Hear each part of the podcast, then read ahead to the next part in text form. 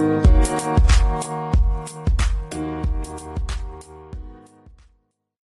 உறவுகளுக்கு இனிய வணக்கம்.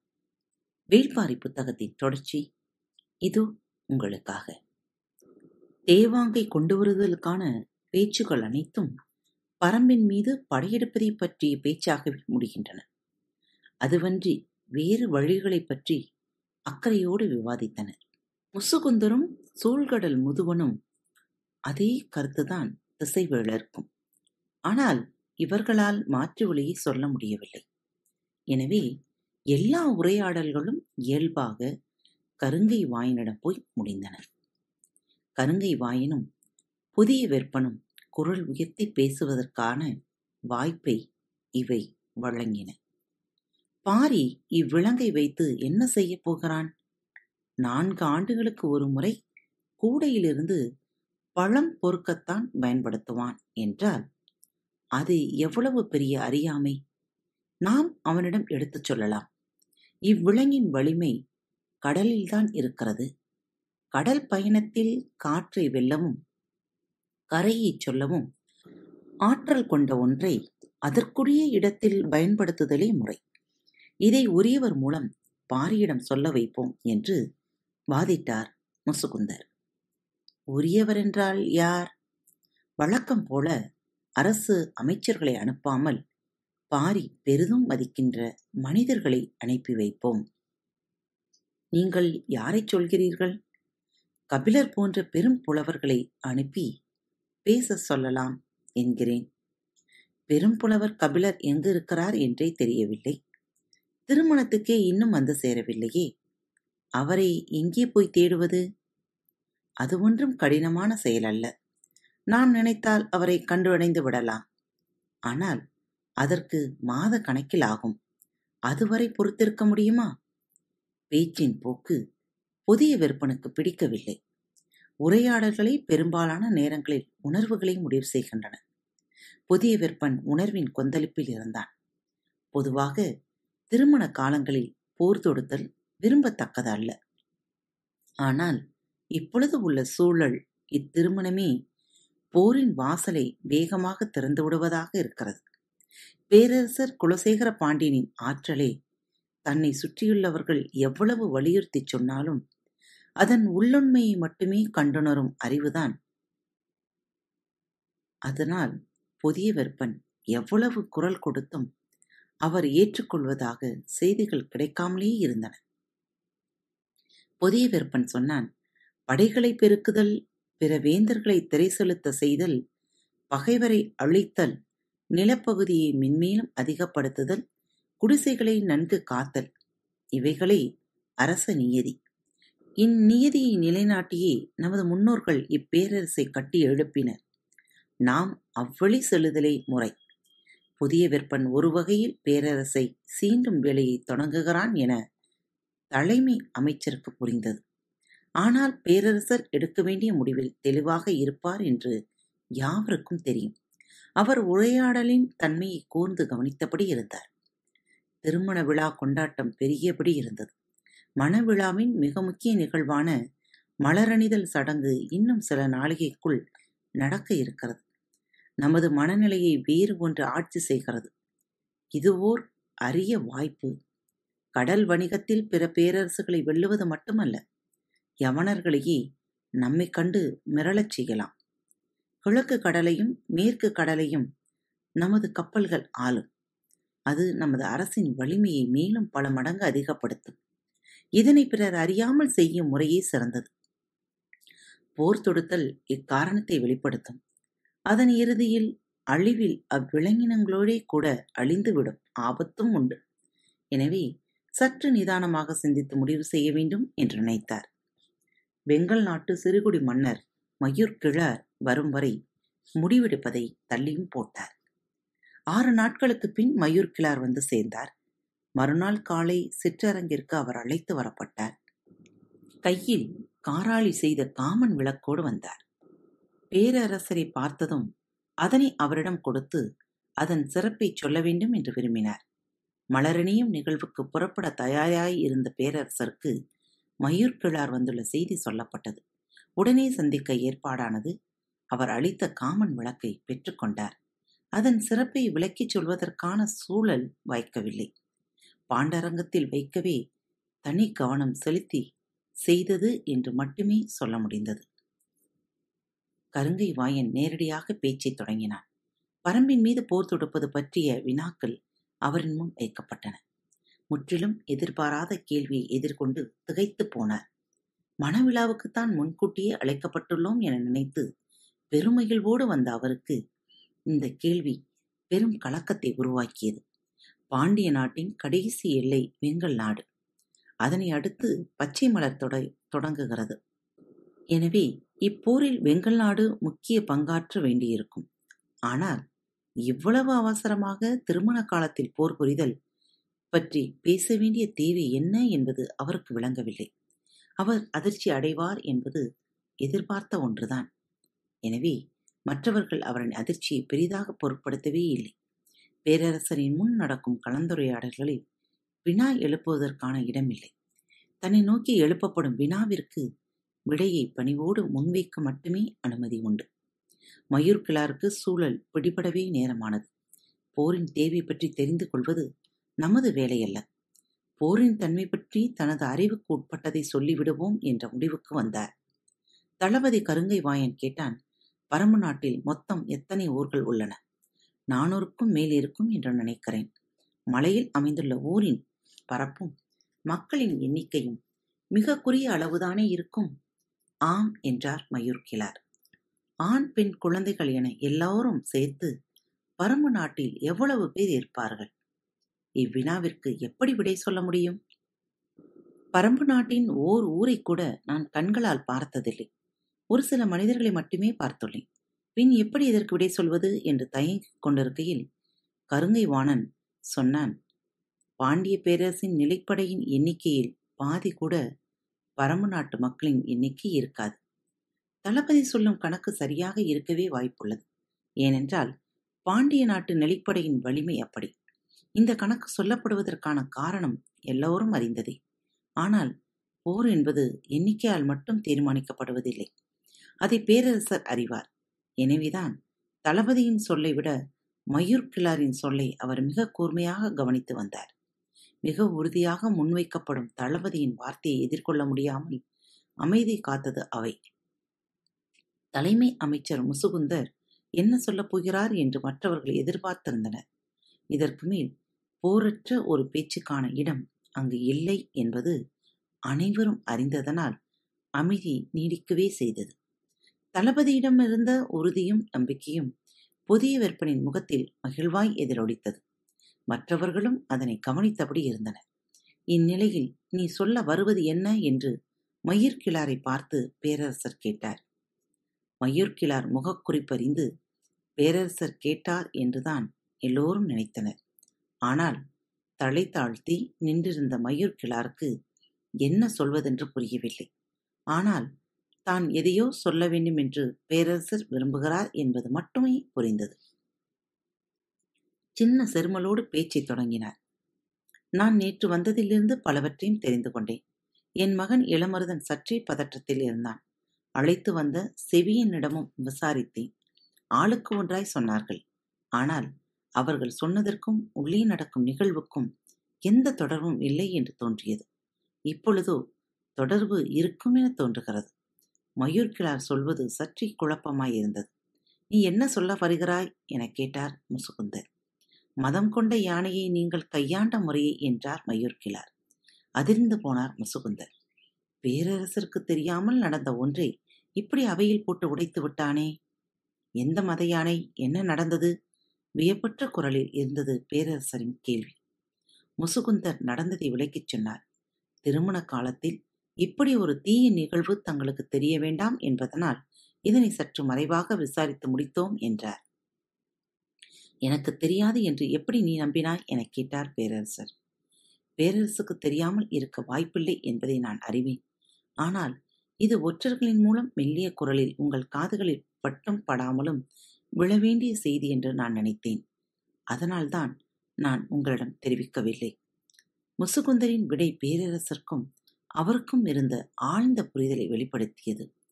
மற்றவர்கள் வியப்படைந்தனர். இதனை நினைவுபடுத்தியதன் மூலம் மயூர்கிழார் சொல்ல வரும் செய்தி என்ன என்பதுதான் முசுகுந்தருக்கு பிடிபடாமல் இருந்தது. மயூர்கிழார் கேட்டார் எத்தனை வீரர்கள் கொண்டு அந்த மத யானையை மறிக்கச் செய்தீர்கள்? வீரர்கள் எண்ணற்றோர் முன்னும் பின்னுமாக ஆயுதங்களோடு சென்றனர் ஆனால் யாராலும் நெருங்க முடியவில்லை. அல்லங்கீரன் யானைகளின் குணங்களை கண்டறிவதில் தேர்ந்தவன் அவன்தான் இதற்கெனவே பயிற்சி பெற்ற நான்கு யானைகளைக் கொண்டு மோதி அதனை வீழ்த்தினான் என்றார் முசுகுந்தர். பேரரசின் காதுகளுக்கு எது போகக்கூடாது என நினைத்தமோ அந்த செய்தியை தானே சொல்ல வேண்டியதாகிவிட்டதே என்று மனம் கூசினார். யானையை குத்திக் கொள்வதென்பது கொடும் நிகழ்வு. அது மணவிழா காலத்தில் நடந்ததென்பது பெரும் இக்கட்டை ஏற்படுத்தக்கூடியது. ஆனால் முசுகுந்தர் அந்நிகழ்வை விளக்கிக் கொண்டிருந்த இந்த கணத்தில் எல்லோரின் எண்ணமும் இதைவிட கொடும் செயல் அரங்கேறும் போரின் மீதுதான் இருந்ததை தவிர மணவிழாவின் மீது இல்லை. மயூர்கிழார் சொன்னார் எங்களின் வெங்கல் நாட்டில் நடந்த நிகழ்வொன்று.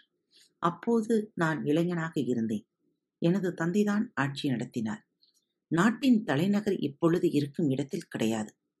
பச்சை மலையின் அடிவாரத்தில் இருந்தது. ஒரு அதிகாலையில் அரண்மனையின் பக்கத்தில் இருந்த சித்தூரிலிருந்து பெரும் கூச்சல் கேட்டது. என்ன என்று பார்க்க போன வீரர்கள் பதறியடித்து ஓடி வந்தனர் மத யானை ஒன்று ஊருக்குள் புகுந்து விட்டது. கட்டடங்களை முட்டிச் சாய்க்கவும் மரங்களை பிடுங்கி எறியவுமாக இருக்கிறது என்றனர். தந்தை உடனே வீரர்களை அழைத்துக் கொண்டு அவ்விடம் சென்றார். நானும் உடன் சென்றேன். என் வாழ்வில் மறக்க முடியாத நாளது அந்த யானையின் உயரமும் ஆவேசமும் இன்னும் என் மனக்கண்ணை விட்டு அகலவில்லை. அவ்வளவு ஆத்திரம் கொண்ட யானையை இன்று வரை நான் பார்த்ததில்லை. மத யானையை முட்டி மரம் சாய்வதைத்தான் நான் கேள்விப்பட்டுள்ளேன். ஆனால் முட்டிய வேகத்தில் பெருமரங்கள் கூட நொறுங்கி சரிந்ததை அன்றுதான் பார்த்தேன். துதிக்கையில் மண்ணள்ளி வீசிக்கொண்டு அது திடுதிடுவென வந்த வேகம் இன்னும் எனக்குள் பேரச்சத்தை உண்டு பண்ணுகிறது.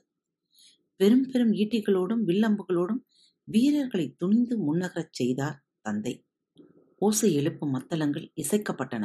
ஆனால் அந்த யானை எதையும் பொருட்படுத்தவில்லை. வீரர்களின் ஆயுதங்கள் காற்றெங்கும் பறந்து கொண்டிருந்தன. ஒரு கட்டத்தில் இனி இந்த ஊரை காப்பாற்ற முடியாது என்று முடிவு செய்து எல்லோரும் அவ்விடமிட்டு அகலமாறு உத்தரவிட்டார். இவ்வுத்தரவுக்காக காத்திருந்த வீரர்கள் குதிரையை தாண்டி முன்னால் ஓடினர். எல்லோரும் அரண்மனைக்கு வந்த பின்புதான் சிந்தித்தோம்.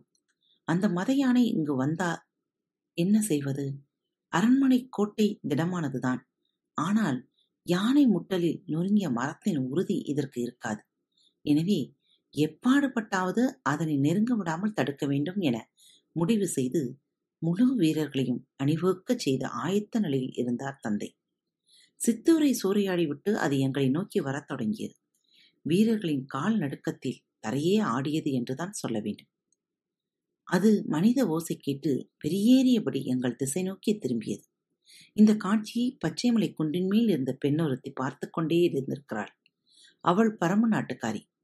சித்தூரை சூறையாடிய யானை அடுத்துள்ள பெரிய ஊரினை நோக்கி நடக்கத் தொடங்கியதும் அவளுக்கு கவலை அதிகமாகியுள்ளது. ஏனென்றால் இங்கு மக்கள் கூட்டம் அதிகம். இழப்பு அதிகமாகிவிடும் என்று முடிவு செய்து அவள் வேக வேகமாக குன்றினை விட்டு கீழே இறங்கியிருக்கிறாள். எங்களின் கண்களுக்கு எதிரே நிலம் நடுங்க பிளிரியபடி யானை வந்து கொண்டிருந்தது. நாங்கள் உருவாக்கிய தடுப்புகள் காற்றில் பறந்து கொண்டிருந்தன. எத்தனை வீரர்கள் தூக்கி வீசப்பட்டார்கள் என்று தெரியவில்லை. ஆனால் அவையெல்லாம் அதனுடைய போக்கினை மறிக்க எந்த தடையும் ஏற்படுத்தவில்லை. மத யானை ஓரிடத்திலிருந்து நகரும் போது நான்கு திசையிலும் சம அளவிலான அழிவினை ஏற்படுத்தியபடியே நகரக்கூடியது. வீடுகள் இடிந்து சனிந்து நொறுங்கிக் கொண்டிருந்தன. ஒரு கட்டத்திற்கு பின் நாய்கள் குறைப்பொழியை முழுமுற்றாக நிறுத்தின. அதன் பின் எங்களின் அச்சம் பல மடங்கு அதிகமானது. நாங்கள் அரண்மனைக்குள் நுழைந்து கோட்டை கதவினை தாளிட்டோம். அதன் வேகத்துக்கு ஈடு கொடுக்க கூடிய வலிமை இங்குள்ள எந்த கட்டுமானத்துக்கும் இல்லை என்பதை எல்லோரும் உணர்ந்திருந்தோம். ஆனாலும் அரண்மனைக்குள் அண்டுவதைத் தவிர வேறு வழியில்லை நான் கோட்டையின் மேலேறி தந்தையின் அருகில் நின்று பார்த்தேன். செம்மண் குலைந்து கட்டப்பட்ட கோட்டைச் சுவர் அதன் கண்களை உறுத்துவதாக இருந்திருக்க வேண்டும். அது வேகமாக கோட்டையை நோக்கி வந்து கொண்டிருந்தது. மேலிருந்து பார்த்து கொண்டிருந்தவர்களின் கூக்குரல் வானம் தொட்டது. அப்பொழுதுதான் இடப்புற மலையடிவாரத்திலிருந்து ஒரு பெண் கோட்டையை நோக்கி வருவதை பார்த்தேன். அவள் வேக வேகமாக வந்து கொண்டிருந்தாள். மத யானை ஒன்று எதிர் திசையில் வந்து கொண்டிருக்கிறது. அதனை அறியாத பெண்ணொருத்தி வந்து கொண்டிருக்கிறாளே என்று பதறினேன் அவளோ எதனையும் பொருட்படுத்தாமல் வந்து கொண்டிருந்தாள். தனது குழந்தையை பின்புறம் முதுகோடு சேர்த்து மேல் துணியால் கட்டியிருந்ததும் தெரிந்தது. நெருங்கி வர வர மத யானையின் பிளிரல் பேரச்சம் தருவதாக இருந்தது. என்ன நடக்கப் போகிறதோ என்று அச்சத்தால் நாங்கள் உறைந்து போயிருந்தோம். ஆனால் எந்தவித அச்ச உணர்வுமின்றி அவள் எதிரில் நடந்து வந்து கொண்டிருந்தாள். முதுகுபுறம் இருந்த குழந்தை அழுதிருக்க வேண்டும். முன்புறம் போட்டு மார்பில் பால் குடிப்பதற்கு ஏற்ப துணியை குழந்தையோடு இருக்க கட்டினாள். ஆனாலும் அவள் நடையின் வேகம் குறைந்த பாடில்லை. அவள் கையில் ஏதோ ஒரு செடி ஒன்றை வைத்திருப்பது மட்டும் தொலைவிலிருந்து பார்க்கும் பொழுது தெரிந்தது. அவள் அரண்மனை வாசல் நோக்கி உதவி கேட்டு வருகிறாள் என்றுதான் முதலில் நினைத்தேன். அவளோ இப்பக்கம் வராமல் மதையானை வந்து கொண்டிருக்கும் திசை நோக்கி போனாள். மேலே இருந்து பார்த்து கொண்டிருந்த எங்களால் அக்காட்சியை நம்பவே முடியவில்லை. என்ன ஆனது இந்த பெண்ணுக்கு? தன்னந்தனியாக மத யானையை நோக்கி போகிறாளே என்று அஞ்சினோம். பெரும் படையே சிதறடித்து வெறிகொண்ட அந்த யானையை நோக்கி சிறிதும் அச்சமின்றி அவள் போய்க் கொண்டிருந்தாள். ஏதோ நடக்கப் போகிறது என்பது மட்டும் எங்களுக்கு தெரிந்தது. நாங்கள் இமைக்காமல் பார்த்து கொண்டிருந்தோம். அவள் கைகளில் இருந்த செடியை நீட்டியபடி மத யானையை நெருங்கிக் கொண்டிருந்தாள். அவளின் வேகம் அதிகமானபடி இருந்தது. மத யானையின் வேகம் குறைவது போல் இருந்தது. நாங்கள் உற்று பார்த்து கொண்டிருந்தோம். அதன் பிறகு நடந்தவைகளை எங்கள் வாழ்நாளில் மறக்க முடியாது. அத்தனை நூறு வீரர்களை வீசி எறிந்து குத்தீட்டிகளையும் வேல் கம்புகளையும் சிதறடித்து எதிரில் பட்டதையெல்லாம் முட்டித் தள்ளி மண்ணோடு மண்ணாக்கி அந்த மத யானை மேய்ப்பெனின் முன் பணியும் கிடையாடு போல அவளின் சொல் கேட்டு பணிந்தது. அந்த இலையின் வாசனையை நுகர நுகர அதன் மதம் முடுங்கியது. பின்னகரத் தொடங்கியது. அவள் தன்னந்தனியாக சிறு குச்சியை கொண்டு விரட்டுவதைப் போல யானையை விரட்டிக் கொண்டு மலையிலே ஏறிவிட்டாள். எங்களின் உயிர் அச்சம் களைய நீண்ட பொழுதானது. நாங்கள் கோட்டை கதவை திறந்து அவளை நோக்கி ஓடினோம். அவள் மலைக்குள் போவதற்குள் அவளை சென்றடைந்தோம். பால் குடித்து முடித்த குழந்தையின் பின்தோளை போட்டார் எனது தந்தை கண்ணீர் மல்க அவளை வணங்கினார். பல நூறு பேரின் உயிர்காத்த தேவினி என்றார். அவள் மறுமொழி ஏதும் சொல்லவில்லை. அவள் கையில் இருந்தது கரந்தை செடி என்பது மட்டும் தெரிந்தது.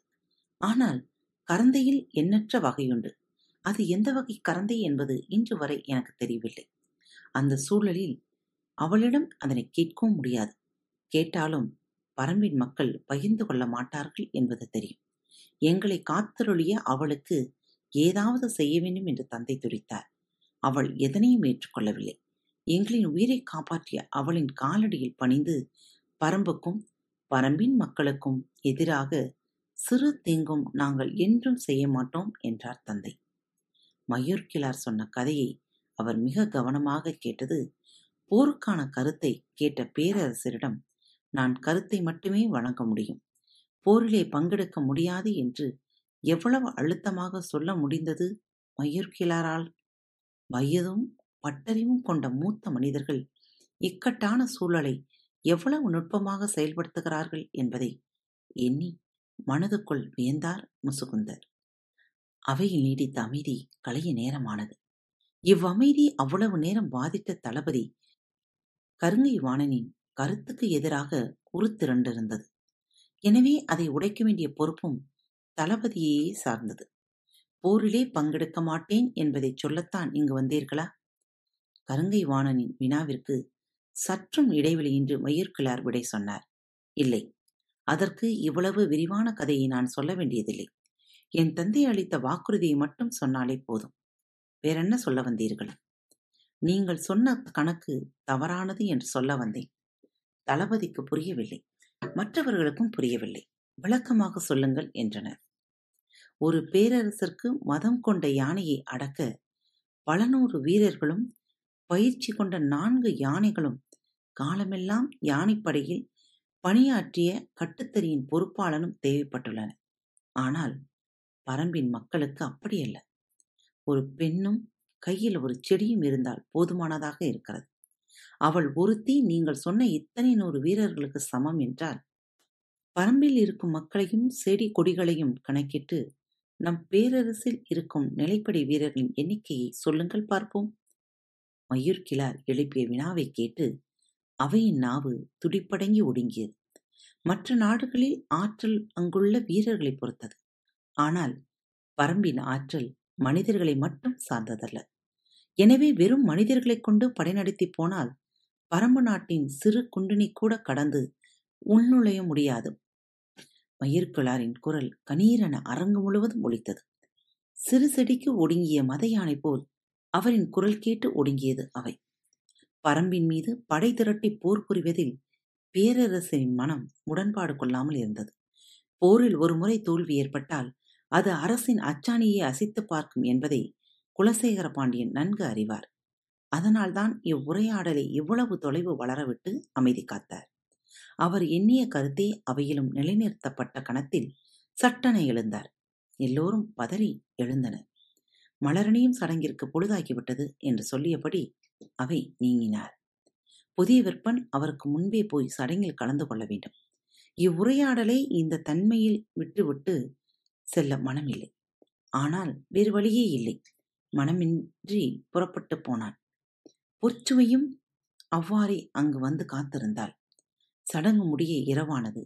பேரரசர் தனது பள்ளி அறைக்கு திரும்பும் பொழுது தளபதி உடனடியாக காண அனுமதி கேட்டார் என்று பணியாளன் தெரிவித்தான். வரச்சொல்லி அனுமதியும் கொடுத்தார் பேரரசர். நள்ளிரவு வரை அவர்கள் பேசினர். முற்றிலும் புதியதொரு திட்டத்தை தளபதி கொண்டு வந்திருந்தார். அது பேரரசருக்கு நம்பிக்கை அளிப்பதாக இருந்தது. அது பற்றி மிக விரிவாக அவர் வினாக்களை எழுப்பினார். அந்த திட்டத்தை முழுமையாக கருங்கை வாணன் விளக்கினான். இதுவரை ஏற்படாத நம்பிக்கை இப்பொழுது ஏற்பட்டது. இன்றைய நாள் மிகச் சிறந்த நாள் என்று மனதில் எண்ணம் தோன்றிய கணத்தில் அத்திட்டத்துக்கான அனுமதியை வழங்கினார் பேரரசர். தேவாங்கை கொண்டு வர வழியின்றி போய்விடுமோ என்ற தவிப்பு நீங்கிய மகிழ்வோடு தனது பள்ளியறைக்குள் நுழைந்தார் பேரரசர். அதனை விட பல மடங்கு மகிழ்வோடு புறப்பட்டு போனான் கருங்கைவாணன். காத்திருப்போம். பரம்பின் குரல் மீண்டும் ஒழிக்கும் இப்படிக்கு உங்கள் அன்பு தோழி. அன்பு நேயர்களில் பாரத் வலையொலி பக்கத்தை தேர்ந்தெடுத்து கேட்டுக்கொண்டிருக்கும் உங்கள் அனைவருக்கும் மனம் நிறைந்த வாழ்த்துக்கள். நன்றிகளும். பாரத் வலையொலி பக்கத்தின் நிகழ்ச்சிகள் உங்களுக்கு பிடித்திருந்தால் மறவாமல் லைக் ஷேர் மற்றும் சப்ஸ்கிரைப் செய்யுங்கள். நிகழ்ச்சிக்கான மதிப்பெண்களை ஸ்டார் உடவத்தில் மறவாமல் கொடுங்கள். நிகழ்ச்சி பற்றிய கருத்துக்கள் இருப்பின் கீழே குறிப்பிடப்பட்டுள்ள இமெயில் முகவரிக்கு அல்லது உங்களது மெசேஜ் பாக்ஸில் ரெக்கார்ட் செய்தோ தாராளமாக அனுப்புங்கள். உங்களது கருத்துக்கள் தான் இந்த நிகழ்ச்சியை மேலும் மேலும் வளர உதவி செய்கிறது. மறவாமல் எழுதி அனுப்புங்கள் இப்படிக்கு உங்கள் அன்பு தோழி